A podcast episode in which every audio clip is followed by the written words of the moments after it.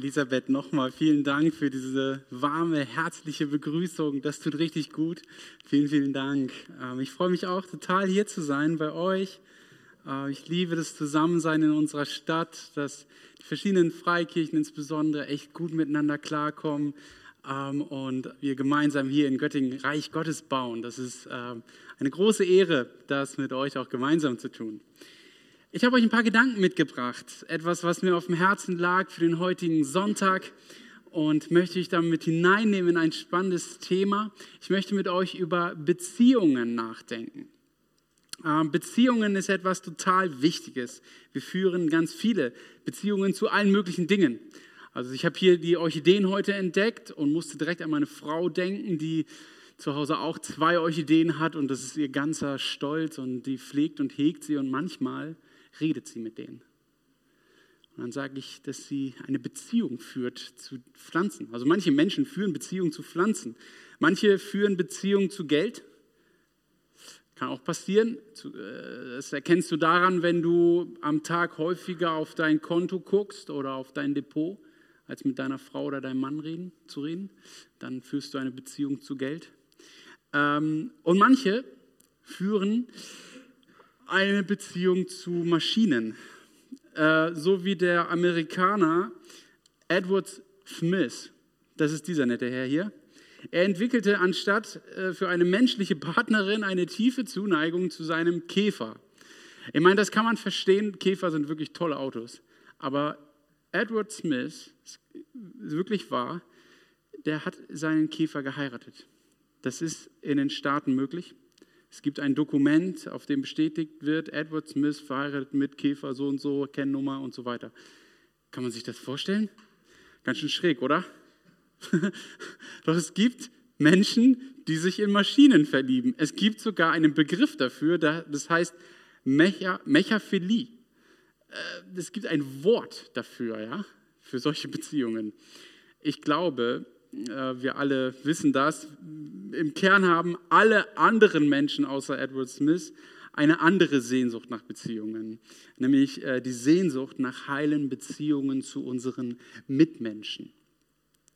Die Sehnsucht zu unseren Mitmenschen. Das Problem ist, dass wir in diesen Beziehungen immer ordentlich herausgefordert sind. Also wir sind alles Beziehungswesen.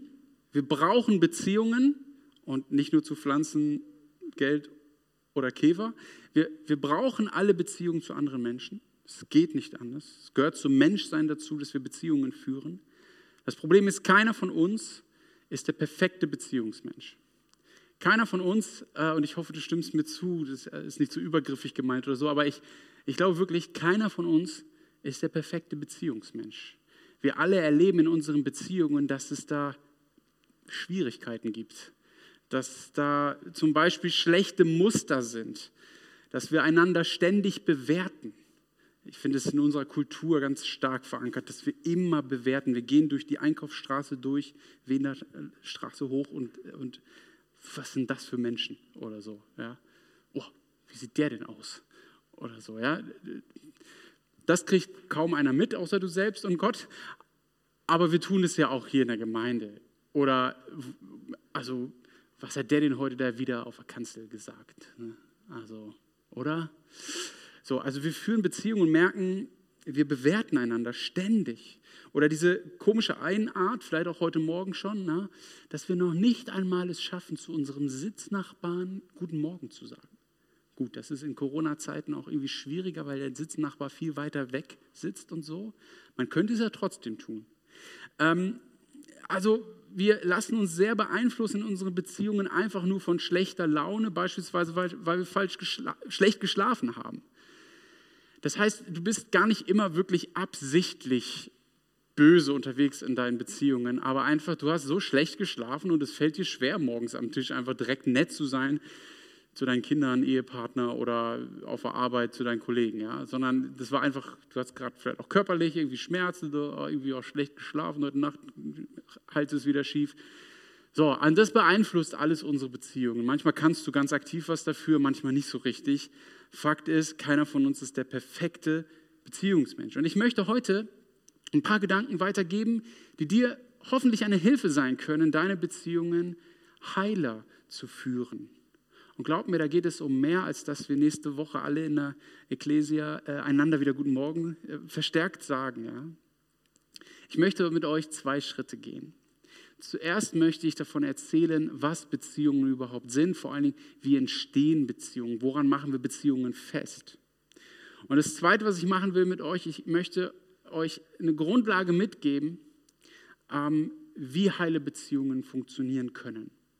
Äh, sehr hochtrabend gesprochen. Ich möchte euch so ein paar Hinweise geben, okay? Also hört mal genau zu, wo du angesprochen bist. Und ich hoffe, und es war mein Gebet in der letzten Woche und auch jetzt die ganze Zeit bete ich dafür, dass ah, Gott dein Herz heute berührt. Dass da irgendwo vielleicht nur ein Gedanke heute dabei ist, wo du sagst, okay, ich glaube, das ist ein Gedanke von Gott für mein Leben. Und den nehme ich mit in den Tag, in die nächste Woche und ich packe da vielleicht was an, weil Gott mir das zutraut. Verdränge heute nicht den Geist Gottes, denn er will Gutes für dich. Also wenn da was für dich dabei ist, dann pack es an gleich nach dem Gottesdienst. Also lasst uns durchstarten. Wie entstehen Beziehungen? Der römische Geschichtsschreiber Sallust hat es einmal so formuliert. Das gleiche Wollen und das gleiche Nicht-Wollen. Das ist ein sehr einfacher Satz und ich glaube auch schnell verständlich. Was wir wissen müssen ist, dass dieser römische Geschichtsschreiber einer von vielen in der Antike war, der dazu beigetragen hat, unsere abendländische Kultur zu prägen. Also so ein Satz ist nicht einfach irgendwo entdeckt in irgendwelchen Schriften und längst vergessen, sondern so ein Satz hat tatsächlich unsere Kultur sehr geprägt. Man findet diesen Satz und überhaupt von Sallus immer mal wieder auch was ähm, in, in, vielen Büchern auch durchs Mittelalter und in der Moderne und in der Neuzeit hindurch. Ja? Also sowas ist ein prägender Satz gewesen durch die 2000 Jahre hindurch. Das gleiche Wollen und das gleiche Nicht-Wollen. Das kann erstmal total gesund sein, wenn Beziehungen so aufgebaut sind. Zum Beispiel in einer Ehe oder wenn Ehepartner ähm, in eine Ehe gehen, also ein Partner in eine Ehe gehen, dann wollen sie das Gleiche. Und in meinen Gesprächen in der Ehevorbereitung, und davon habe ich im Moment sehr viele, weil viele Hochzeiten nachgeholt werden aus dem letzten Jahr, ähm, und immer wieder gucke ich, was wollt ihr miteinander? Und es kommen richtig gute Sätze, die richtig ernst gemeint sind. Wir wollen treu zueinander sein. Wir wollen uns lieben, uns ehren und wir wollen füreinander da sein. Und man sagt es so ne, in guten und in schlechten Zeiten. Und das ist total schön. Sie wollen das Gleiche. Und auf der anderen Seite wollen sie auch gute Sachen nicht. Ne? Also sie wollen sich zum Beispiel nicht ausnutzen in ihrer äh, Ehe. Oder sie wollen nicht einfach eine Zweckgemeinschaft sein, so nach dem Motto, du bringst was mit, du bringst was mit, passt schon irgendwie. Nein, es geht schon um mehr. Also das gleiche Wollen und das gleiche Nicht-Wollen kann eine sehr gesunde und gute Grundlage für Beziehungen sein. Aber dieser Satz gilt auch für ungesunde Beziehungen, das gleiche Wollen und das gleiche Nicht-Wollen. Ein Beispiel liefert uns so ein ganz, ganz kleines Detail, nur ein Nebensatz in einer biblischen Geschichte. Vielleicht ist euch der noch nie aufgefallen. Es geht um die Geschichte von Pilatus und König Herodes rund um die Kreuzigung von Jesu an Karfreitag. Da wird Jesus ja hin und her geschickt zum hohen Priester, zu Pilatus, zum Statthalter, zu König Herodes. Und in Lukas 23 können wir das nachlesen. Da trieb zuerst Herodes seinen Spott mit Jesus. Und dann wird geschrieben, dass er Jesus so ein Prachtgewand umhängte, wo man denkt, oh, ist doch nett, aber es war überhaupt nicht nett, es war wirklich ein Spotter, König der Juden willst du sein. Ne? Es gibt einen König, das bin ich, Herodes, aber du kannst hier so einen Mantel kannst du haben oder sowas. Also er hat ihn verspottet. Und dann schickte er ihn in diesem lächerlichen Aufzug zu Pilatus. Und Pilatus fand das offensichtlich total amüsant dass, äh, dass äh, Spott mit Jesus getrieben wurde. Er fand das irgendwie witzig, was Herodes da gemacht hat. Und obwohl sie sich früher gehasst haben, Pilatus und Herodes, das kann man historisch sehr genau sehen, heißt es hier in Lukas 23, und sie wurden Freunde. Sie wurden Freunde, weil das hat sie verbunden. Ja, das gleiche Wollen. Ja, wir treiben unseren Spott mit den Menschen, mit unseren Untertanen. So, an dem Tag wurden sie Freunde. Gemeinsame Interessen, das gleiche Wollen muss also nicht dazu führen, dass man eine gesunde oder heile Beziehung führt. Nur weil man sich verbunden fühlt und es sich vielleicht auch gut anfühlt, heißt es nicht, dass es gut für dich ist.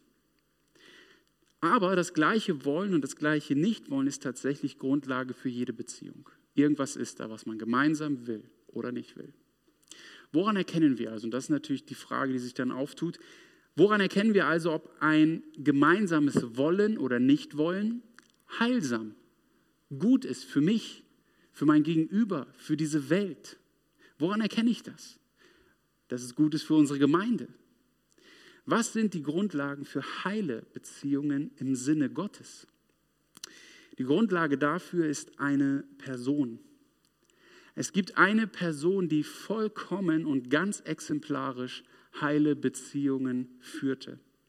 Und diese Person hat den Namen Jesus. Jesus ist immer eine gute Antwort auf Fragen, die man sich stellt. Jesus führte unglaublich gekonnt seine Beziehungen. Und darauf wollen wir heute schauen. Wir wollen auf Jesus schauen. Denn ich glaube, Jesus lebte vor, was die Grundlage für heile Beziehungen sind. Unser Vorbild für heile Beziehungen heißt Jesus. Ich werde das alles immer versuchen, ein bisschen noch anschaulich zu machen. Jesus im Zentrum. Und Jesus führte eine richtig wichtige Beziehung. Die wichtigste Grundlage für Jesu Beziehungen der, auf der Erde zu seinen Mitmenschen, die wichtigste Grundlage dafür lag in seiner Beziehung zum Vater im Himmel zu Gott selbst. Das ist seine Grundlage, sein Fundament ist die Beziehung zu Gott. Und dieser Gott war für ihn nicht ein abstraktes, irgendwie, da gibt es eine Wirklichkeit über mir oder sowas, sondern er führte richtig Beziehung. Und er sagte zu ihm Vater, zu Gott. Und selbst Vater ist noch ein bisschen zu distanziert. Das hebräische oder aramäische Wort, was er benutzte, ähm, ist das Wort Abba. Und Abba ist die Verniedlichungsform von Vater oder Papa. Also könnte man sagen Papi. Er sagte zu Gott Papi. Und das ist die Grundlage, ja? das Fundament, deswegen unten. Ja? Es ist die Grundlage ähm, für sein, seine Beziehung in der Welt, die Beziehung zu Gott.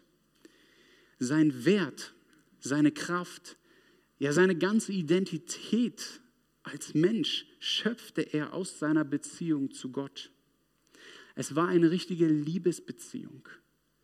Die war nicht kompliziert, sondern die war einfach gefüllt von Liebe. Liebe ohne Ende. Er wusste sich von Gott geliebt. Gott hat es ihm schließlich in seiner Taufe zugesagt. Dies ist mein geliebter Sohn. Weißt du, dass dir das auch in deiner Taufe zugesagt wurde? du bist mein geliebter Sohn, du bist meine geliebte Tochter. Jesus vertraute, er glaubte Gott, seinem himmlischen Papi, dass diese Liebe ihn wirklich durchs Leben tragen kann. Egal, was die irdischen Beziehungen mit sich bringen, egal, was kommt, diese Liebe, die trägt mich durchs Leben. Die bringt mich ans Ziel. Was ist der Vorteil daran, wenn man so ein krasses Fundament hat? Was ist das Gute daran? für die Beziehungen auf der Welt. Jesus stand nie in der Gefahr, irgendjemandem etwas beweisen zu müssen. Er musste sich nirgendwo einschmeicheln, um irgendwie ein Standing zu bekommen. Er musste nicht für seinen Wert kämpfen. Er gewinnt seinen Wert nicht über menschliche Beziehungen. Das ist etwas Unglaubliches. Also, weil ich glaube, das fällt uns sehr schwer. Wir machen unseren Wert sehr stark davon abhängig, bin ich davon überzeugt, was denken andere über mich? Was ist mein Standing? Welche Position habe ich? Ich glaube, dass wir sehr stark so ticken. Jesus machte seinen Wert überhaupt nicht davon abhängig. Was ihm wichtig war, ist, was denkt Papi über mich? Und daraus lebte er sein ganzes Leben. Er ist nicht von der Liebe der Menschen, sondern von der Liebe des Vaters abhängig. Er macht seinen Wert nicht davon abhängig, was Menschen denken, sondern was Gott von ihm denkt. Jesus kann aus seiner Identität agieren, die ihm von Gott zugesprochen wurde. Er muss sich nicht menschlichen Meinungen oder auch der Gesellschaft irgendwie anpassen, weil er sagt, ich weiß, wer ich bin durch meinen Vater im Himmel. Und so lebt Jesus seine Berufung, also ein Leben, das Gott für ihn vorgesehen hat und nicht was er sich selbst erdacht hat oder schlimmer noch, was andere Menschen sich für einen Menschen so erdenken oder erwarten. Und ich glaube, davon können wir lernen. Je mehr wir es schaffen, uns von Gottes Gedanken über uns abhängig zu machen, desto mehr können wir heile Beziehungen führen. Ja, das ist mein Fazit des ersten Teils. Je mehr wir uns von Gottes Gedanken über uns abhängig machen, desto besser können wir heile Beziehungen führen, weil wir diese Beziehungen nicht überlasten mit irgendwelchen Erwartungen und, und all Standing und alles, was man so haben will. Es ist möglich, ähm, ja, es ist möglich, Beziehungen zu führen, die äh, wirklich frei sind davon. Und ich glaube, dass wir es dann schaffen können, Beziehungen Miteinander zu führen, äh, die gewisse Spannungen aushalten. Denn unsere Beziehungen zueinander, egal wie eng sie sind, ob es die allerengsten Beziehungen sind, die wir führen zu Eltern, Ehepartnern, Kindern, was auch immer, ganz nahe Beziehungen zu Freunden, alle Beziehungen haben irgendwelche Spannungen. Ja, und ich glaube, dass wenn wir das hier verstehen, uns wirklich von Gott abhängig machen, dann können wir mit diesen Spannungen umgehen. Sie werden vielleicht nicht weggehen. Ist wichtig, Spannungen bleiben, aber wir lernen mit ihnen umzugehen. Dinge, die sich sonst wie Pole gegenüberstehen. Ich glaube, in dieser Identität können wir das aushalten und Beziehungen gut führen. Und ich möchte jetzt zwei von diesen Spannungen benennen, die es typischerweise in ganz, ganz vielen Beziehungen gibt. Und wir wollen auf Jesus schauen, wie Jesus mit diesen Spannungen, die er auch erlebt hat, wie er damit umgegangen ist. Also Jesus hatte ja auch äh, Beziehungen zu ganz vielen Menschen, auch Beziehungen zu uns. Ja? Und die Frage ist, wie ist Jesus mit anderen Menschen umgegangen, in, mit diesen Spannungen? Und ich möchte die erste Spannung direkt benennen. Die erste Spannung ist, ähm, dass wir alle Nähe brauchen in unseren Beziehungen, aber wir brauchen in dieser Nähe auch so etwas wie Eigenverantwortung. Also man kann irgendwie sich nicht komplett auflösen in Beziehungen. Eigenverantwortung. Ich habe mal gelernt, das besser zu machen am Flipchart. Ähm, gut, aber das ist eine Spannung. Nähe versus Eigenverantwortung. Ich glaube, beides sind Früchte einer heilen Beziehung, dass wir Nähe zulassen, aber dass es auch eine gewisse Eigenverantwortung braucht. Ähm, die Nähe, aber auch die Freiheit, eigene Entscheidungen treffen zu dürfen. Ich glaube, fangen wir zuerst an mit Nähe. Das ist eine große Sehnsucht in einer Welt, gerade jetzt nach Corona. Oder wir sehnen uns wieder nach mehr Nähe. Die meisten Menschen haben längst erkannt, dass zum Beispiel die sozialen Medien keine Beziehungen ersetzen können. Deswegen bin ich auch niemals überzeugt von einer komplett digitalen Kirche und mein Pastor ist dann irgendwo in den USA, weil den gucke ich mir jede Woche an. Das ist keine Nähe. Es ist vielleicht eine gute Predigt, aber es ist keine Nähe zu einer Person. Und wir brauchen Nähe zu Personen. Das ist total wichtig. Das kann uns keine Insta-Story, irgendwelche Livestreams oder geposteten Bilder, das bringt uns nicht wirklich Nähe, die wir aber brauchen. Aber auch persönlich können Beziehungen ohne Nähe geführt werden. Man kann sich sehen und sich eigentlich nicht sehen. Oder man kann miteinander reden und eigentlich nicht viel reden. Ich nenne das gerne die Smalltalk-Beziehungen. Ja, und manchmal kommt man in Gemeinden, obwohl man sich Jahre kennt, nicht über Smalltalk-Beziehungen hinaus. Ja, also, dass man schon lange weiß, wer das ist, aber letztlich redet man jeden Sonntag doch nur, na, schönes Wetter heute. Mal gucken, welche Lieder heute im Lobpreis dran sind. Oder die maximale, äh, das maximale Feedback auf die Predigt. Oh, war heute wieder eine ganz gute Predigt, oder? Ja, ja, war eine gute Predigt, schönen Sonntag noch. So, das sind Smalltalk-Beziehungen. Das ist nicht Tiefe, das ist nicht Nähe. Ja, aber wir brauchen Nähe. Vielleicht kennt ihr das. Wir sehnen uns nach Beziehungen mit Tiefe, nach Bezie Beziehungen, in denen Nähe zugelassen wird. Gespräche beispielsweise, die von Herz zu Herz geführt werden. Und jetzt schaut euch Jesus an. Das tut er. Wenn wir uns die biblischen Geschichten angucken, wie viel Nähe lässt Jesus zu? Er lässt sich ständig anfassen. Vielleicht habt ihr das schon mal entdeckt in den, in den Geschichten, wie oft sich Jesus anfassen lässt. Also auch körperliche Nähe lässt er zu. Er ist ständig mit anderen Personen zusammen. Da kommt nachts der Nikodemus zu ihm und er sagt nicht, ey, ehrlich, ich will gerade keine Nähe, ich will gerade schlafen, sondern er sagt, okay, Ich lasse die Nähe zu. Komm in mein Haus. Oder in dem Fall, lass uns da oben aufs Haus setzen. Das war wahrscheinlich Jesu Haus. Also er lässt Nähe zu. Es gibt keinen Dialog mit seinen Jüngern, der nicht irgendwie Tiefgang enthält und eben diese Nähe zulässt. Sie waren jeden Tag zusammen unterwegs. Sie teilten ihr Geld. Sie teilten das Essen. Sie lebten wirklich miteinander. Es war eine Weggemeinschaft. Sie gehörten zusammen. In heilen Beziehungen teilt man echtes Leben. Ein Stück Alltag. Und Jesus hat sich darauf eingelassen. Wir tun uns damit oft schwer, obwohl wir uns nach dem nächsten gemeinsamen Fest alle sehnen. Obwohl wir uns danach sehen, mal wieder ganz entspannt und gelassen Gemeinschaft so richtig zu genießen und diese Gespräche auf Festen, wenn man dann irgendwo sitzt und auf einmal ist man in Themen drin und man lässt Nähe zu. Wir sehnen uns danach, dass es endlich mal wieder jemanden gibt, der uns einfach mal zuhört, oder? Wir sehnen uns nach den Gesprächen mit Tiefgang, wie Jesus sie ständig mit seinen Jüngern führte. Und obwohl wir als Gemeinden Jesu uns ja als Familie verstehen, wo doch diese Nähe ganz natürlich sein sollte, leben wir oft so wenig als Brüder und Schwestern zusammen, oder? Vielleicht, weil da, wo wir Nähe zulassen und wir unser Herz öffnen, wir uns verletzlich machen.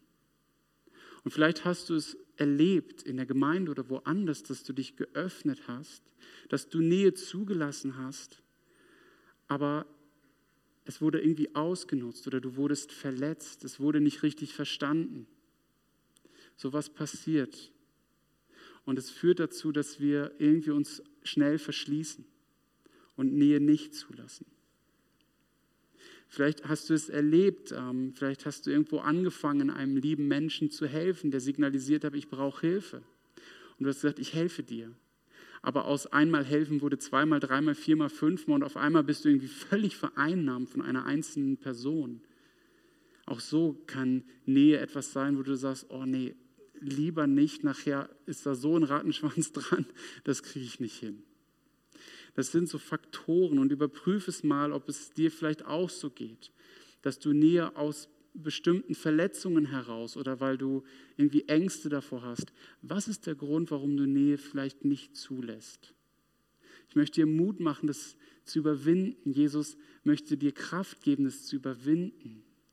Gott sagt dir zu, hey, bei mir wirst du nicht verletzt. Öffne dich hier. Zu viel Nähe allerdings, und das ist der andere Punkt, das ist ja die Spannung, kann uns auch schaden. Schauen wir nochmal auf Jesus. Jesus ist dazu fähig, total viel Nähe zuzulassen, weil er einen entspannten Umgang mit sich selbst hat, aber auch weil er seine Grenzen kennt. Er übernimmt Verantwortung für sich selbst. Immer wieder zieht er sich zurück und geht auf den Berg beten. Und ein Detail wird da auch immer gerne überlesen. Er geht alleine auf den Berg. Ganz für sich. Und ich kenne das so, dass, dass man, also ich bin sehr ein Gemeinschaftsmensch, so, und ich denke immer, beten am liebsten Gebetsgemeinschaften. Mit anderen zusammen. Also lieber noch eine Gebetsveranstaltung, da kann ich dann beten. Mit anderen Christen zusammen. Wie herrlich ist das, oder? Aber von Jesus können wir lernen, dass das nicht alles ist, sondern dass, dass du es brauchst, dich auch zurückzuziehen auf den Berg, einsam, allein, nur du mit Papi. Das ist wichtig. Jesus lässt sich nie vereinnahmen, auch nicht geistlich vereinnahmen. Er nimmt die Verantwortung für sich selbst wahr und geht alleine auf diesen Berg. Er entscheidet selber, wann er wie viel Nähe zulassen kann wann er aber auch Zeit für sich selbst und Zeit mit Gott braucht.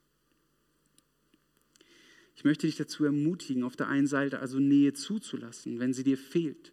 Gerade in einer Zeit niedriger Inzidenzen sollten wir das ausnutzen. Ich weiß nicht, ob das politisch ganz korrekt ist, wenn ich das so sage, aber ich glaube wirklich daran, dass Menschsein bedeutet, Nähe zuzulassen.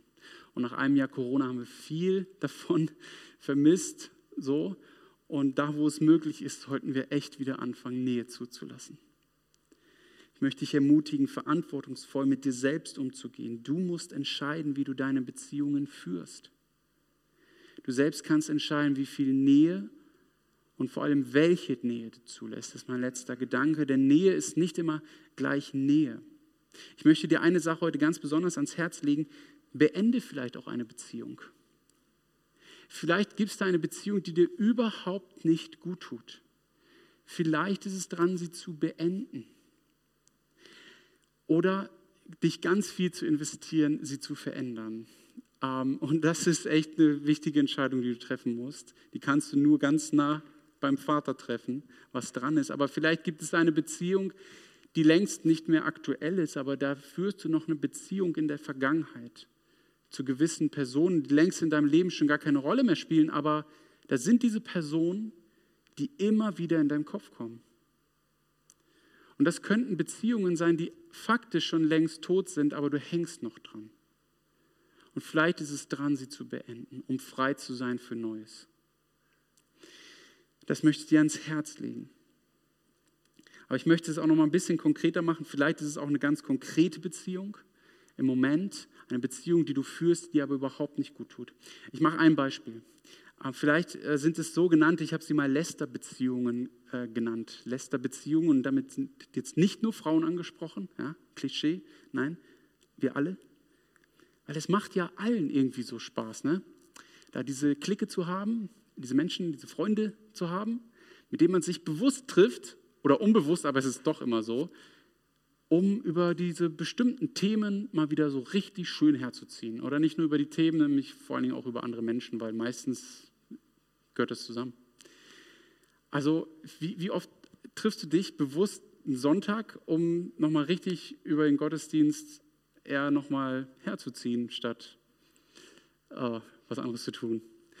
Also wo sind diese Kreise, wo du dich triffst und du weißt, ich gehe dahin und es wird negativ sein.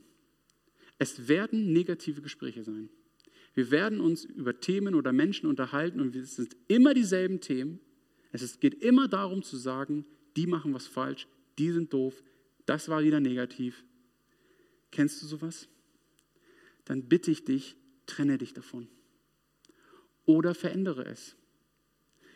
Frag Papi, was dran ist. Ja? Frag Papi, was dran ist. Wenn du dich aber auf diese Beziehungen einfach so weiter an, einlässt, in der grundsätzlich negativ gesprochen wird, dann brauchst du dich nicht wundern, wenn du selbst irgendwann nur noch negativ denkst. Wenn du die Freude beispielsweise an Gemeinde verlierst, wenn das das Thema ist, oder gar am Leben verlierst, weil eigentlich immer alles nur negativ ist. Wenn du die Freude an Erziehung verlierst, weil immer nur negativ über Erziehung gesprochen wird, oder an deiner Ehe, weil immer der blöde Ehepartner mit meinen Freunden kann ich es endlich mal teilen. Es wird nicht gut sein für deine Beziehungen.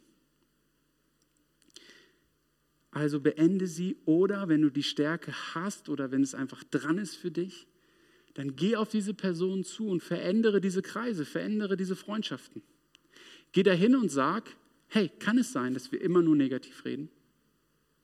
Wollen wir nicht anfangen zu beten? Kann es sein, dass wir immer nur negativ über die Gemeinde reden? Wollen wir für die Gemeindeleitung beten und sie segnen? Über irgendwelche Kreise, die blöde Gesellschaft, die blöden Politiker, wollen wir sie segnen und für sie beten? Ist das nicht unser Auftrag, statt negativ über sie zu reden? Ich glaube, da liegt eine riesengroße Chance drin und ich würde mich total freuen, wenn es heute ein Start ist für dich und für irgendwelche Beziehungen, die du da gerade im Kopf hast, wo du diese Eigenverantwortung übernimmst und sagst, ich möchte die Beziehung so nicht mehr weiterführen. Die zweite Spannung, die ich benennen will, die geht ein bisschen schneller, äh, ist die Spannung zwischen Gnade, ist mein Lieblingswort, und Wahrheit ist mein zweites Lieblingswort. Wahrheit ich muss es nur noch lernen zu schreiben. Ähm, Gnade und Wahrheit. Das scheint eine riesengroße Spannung zu sein. Gnade und Wahrheit. Wie soll das zusammengehen? Also wenn etwas wahr ist, muss ich dafür einstehen. Es ist wahr. Da kann ich nicht sein, ich bin, also da kann ich dir natürlich gnädig sein, aber trotzdem die Wahrheit musst du ja akzeptieren. So, ja, also es scheint total die Spannung zu sein, weil Gnade heißt, nee, ich muss es nicht akzeptieren, sondern du sprichst mich einfach frei. Das ist irgendwie Gnade und ich akzeptiere die, die Gnade. So, und vielleicht lerne ich was. Vielleicht verändere ich auch was in meinem Leben, wenn ich es hinkriege, wenn ich genug Kraft habe. Aber erstmal geht es darum, dass du mir gnädig bist. oder? Es scheint also eine riesengroße Spannung zu sein. Vielleicht denkst du jetzt schon, hey, wie musst du eigentlich. Also es ist irgendwie eine riesengroße Spannung. Und Jesus bekommt es perfekt hin, diese Spannung nicht einseitig aufzulösen, sondern es zusammenzudenken, Gnade und Wahrheit. Er zeigt uns, dass es keinen Widerspruch zwischen Gnade und Wahrheit geben muss. In einer gesunden Beziehung kann ich gleichzeitig komplett gnädig sein meinem Gegenüber, der so ganz anders und komisch ist und sich verfehlt aus meiner Sicht oder wie auch immer, ja. Und trotzdem kann ich ja meine Wahrheit vertreten. Und das ist jetzt ganz wichtig. Ich habe bewusst gesagt, meine Wahrheit. Weil Wahrheit ist nichts Abstraktes. So ist unser Denken wissenschaftlich irgendwie, ja. Es ist einfach völlig klar, immer Fakten, das ist Wahrheit. Aber geistlich ist Wahrheit nicht ein äh, wissenschaftlicher Fakt, sondern Wahrheit ist eine Person. Wahrheit ist Jesus Christus. Und ich bin nicht Jesus Christus, also habe ich auch die Wahrheit nicht in der Hand. Sie lebt in mir, ja, das glaube ich. Aber ich habe sie nicht in der Hand. Ich bin unvollendet noch und ich weiß vieles nicht und das ist gut zu akzeptieren. Ich habe meine Überzeugungen, ja. Aber ich habe nicht die Wahrheit in der Hand. Aber ich kann gnädig sein. Aber es ist gut zu wissen, Jesus ist die Wahrheit und Jesus ist uns allen gnädig. Aber es ist genauso gut zu wissen, ich bin also nicht die Wahrheit, aber ich kann gnädig sein. Keiner von uns hat die Wahrheit in der Hand. Aber, und das ist auch wichtig, keiner kann so gnädig sein wie Jesus. Wie können wir davon lernen? Wir können von Jesus lernen, wie er Gnade und Wahrheit in Beziehung setzt und uns beides anbietet. Gnade und Wahrheit. Ich möchte kurz diese Spannung noch ein bisschen erzählen und dann ende ich schon. Ich glaube, wer die Wahrheit verteidigt, seine eigene oder wie auch immer, wer die Wahrheit verteidigt ohne Gnade, ist ein selbstverliebter Rebell. Du bist verliebt in deine Wahrheit, aber führst keine Beziehung zu Menschen. Ich wiederhole das nochmal. Wer die Wahrheit verteidigt ohne Gnade, ist ein selbstverliebter Rebell, der glaubt, alles zu wissen und die Macht zu haben, andere Menschen zu verändern. Die Macht hast du nicht. Wenn du es tust, tust du es nicht gut. Veränderung wollen wir doch, dass Gottes Geist das in den Menschen wirkt.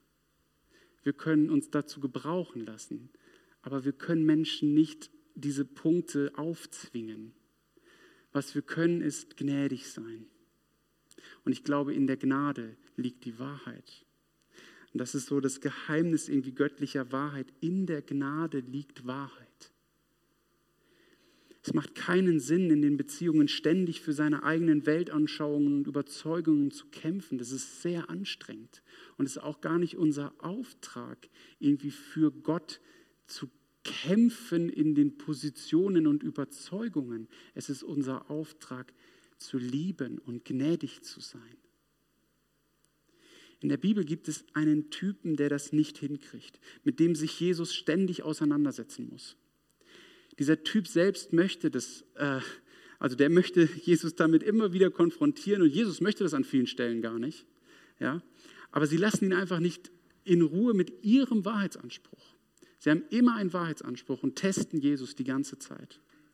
Äh, gemeint sind die Pharisäer in der Bibel, häufig erwähnt. Der Pharisäer ist ein Typ, der leistet unglaublich viel. Der weiß ziemlich genau, was richtig ist. Und es ist auch die ganze Zeit das Denken, wir müssen immer mehr verstehen, was Wahrheit ist, dann können wir ein gutes Leben führen. So, das ist so der Typ Pharisäer. Aber Gnade, das ist eine ganz schwierige Kategorie für einen Pharisäer. Scheitern geht nicht. Wer scheitert, muss ausgegrenzt werden. Ob er was dafür kann oder nicht, also auch kranke Menschen, die nichts dafür können, dann müssen sie trotzdem ausgegliedert werden. Ja, wer scheitert, wer die Moral nicht erfüllt, ist raus. Und so führen sie ihre Beziehungen. Und es ist verrückt, wie viele Menschen sich damals und auch heute auf solche Systeme einlassen. Natürlich, sie geben so ein bisschen Orientierung. Befolgt das einfach alles, dann wird es schon irgendwie gehen. Jesus lebt es anders vor. In Lukas 11 wird beschrieben, wie Jesus sich einmal ganz ausführlich über die Pharisäer, man kann sagen, auslässt. Er bringt es mit einem Satz auf den Punkt. Er sagt, Wehe euch, das sagt er zu den Pharisäern, das ist so eine Eigenverantwortung, er grenzt sich ab. Wehe euch, ihr ladet den Menschen kaum tragbare Lasten auf, macht aber selbst keinen Finger krumm, sie zu tragen. Ich glaube, wir tun alle gut daran, wenn wir die Gnade unseren persönlichen Überzeugungen und unserem Wahrheitsanspruch, wenn wir die Gnade vorordnen. Lasst uns bestimmt sein von Gnade und gleichzeitig unser Streben und Suchen nach Wahrheit nicht aufgeben. Das ist eine wichtige Grundlage für heile Beziehungen. Immer wieder vergeben und mit Gnade begegnen. Immer wieder dienen, das heißt die Lasten des anderen zu tragen. Immer wieder in den Arm nehmen und dann natürlich voneinander lernen. Es ist wichtig, dass wir unsere Überzeugungen von Wahrheit ins Gespräch bringen. Es, ich, ich, bin kein Mensch für Beliebigkeit. Das ist nicht die Idee, die ich hier gerade irgendwie äh, weitergeben will. Nein, wir brauchen es und ich liebe es, Beziehungen zu haben, wo Gnade vorgeordnet ist, weil ich dann einen Schutzraum habe, über Wahrheitsansprüche, über das Suchen nach Antworten ehrlich ins Gespräch zu kommen. Und diesen Schutzraum braucht es, einen Schutzraum der Gnade, um dann über irgendwelche Meinungen und Dinge ins Gespräch zu kommen. Ich liebe es, wo Menschen mir das zusagen, in diesen Beziehungen, die gesund sind. Da heißt es dann, Simon, in Wahrheit stört es mich, dass du ab und zu genderst. Ja, ich, Kind meiner Zeit, ich bin da immer noch am Ringen, so ein bisschen irgendwie so. Und dann kommen Menschen, und, aber ich weiß, sie lieben mich, sie nehmen mich an, sie sind mir gnädig und wollen sich trotzdem gerne mal mit mir unterhalten, warum ich ab und zu mal Zuschauerinnen und Zuschauer sage oder so, ja. Und dann haben wir einen Schutzraum, und ich finde es herrlich, in diesem Schutzraum miteinander über solche Dinge zu reden. Was ich nicht kann, ist, wenn jemand mir ungnädig begegnet und sagt, warum genderst du? Puh, da habe ich überhaupt keine Lust, diese Diskussion überhaupt zu führen. Versteht ihr, was ich meine? Wie Beziehungen funktionieren können, wenn Gnade vorgeordnet ist? Andere Beispiele, Simon, ich glaube, es täte mal gut, wenn du weniger arbeitest. Könnte man sehr schnell als sehr krassen Vorwurf empfinden, oder? Wenn es aber eine Beziehung, also weil so ein Pastor denkt, ich muss auch viel arbeiten und so. Naja, aber wenn da der Schutzraum der Gnade ist, dann kann man ehrlich darüber ins Gespräch kommen. Dann weiß ich vielleicht auch, der Mensch will mir jetzt gar nichts Böses. Oder Simon, da gibt es diese eine Eigenart an dir, mit der komme ich überhaupt nicht klar. Zitat meiner Frau seit 13 Jahren. naja, also wenn eigene Wahrheit in Gnade gesagt wird, also nicht mit der Erwartung, ich möchte dich jetzt davon überzeugen, weil sonst bist du für mich ein schlechter Mensch. Sonst stehst du nicht auf der richtigen Seite. Sondern wenn Gnade vorgeordnet ist, ich glaube, dann können wir diese Spannungen in Beziehungen nicht nur aushalten, sondern dann können Beziehungen richtig tief werden. Auf den Punkt gebracht. Jesu Anliegen ist es, heile Beziehungen mit seinen Mitmenschen zu führen. Dafür investiert er sich die ganze Zeit in seine Mitmenschen. Er investiert sich in seine Jünger, er erzählt Geschichten von seinem Papi, lebt vor und dient den Jüngern, damit Menschen ihre Beziehungen überdenken und sie selbst gut leben können. Und vielleicht denkst du gerade noch darüber nach. Ich hoffe, dass du noch darüber nachdenkst. Ich hoffe, du denkst an irgendwelche Beziehungen aus deinem Leben. Und ich möchte dich nochmal jetzt daran erinnern und ermutigen, an deinen Beziehungen aktiv zu arbeiten. Mach dir Gedanken, wo du die Spannungen oft nicht aushältst, sondern sie einseitig auflöst. Geh in nächster Zeit einfach mal einen Schritt. Such beispielsweise das eine Gespräch mit der Person, die dir jetzt auf dem Herzen liegt. Überlege, welche Beziehung gehört erneuert. Wo lohnt sich die Investition? Wo sagt Gott dir zu, investiere dich? Aber wo braucht es vielleicht auch ein Ende und Gott sagt, es ist okay. Im Himmel sind wir alle wieder vereint. Vielleicht hilft es dir, wenn ich am Ende nochmal das Ziel von Beziehungen aus Jesu Sicht benenne. Was möchte er für uns? Beziehungen sind dafür da, dass sie gute Früchte bringen. Beziehungen sollen dir gut tun, dich stärken, damit du Frucht bringen kannst. Beziehungen sollen anderen gut tun, damit sie Frucht bringen können. Beziehungen sind dafür gut, dass man gemeinsam Frucht bringt.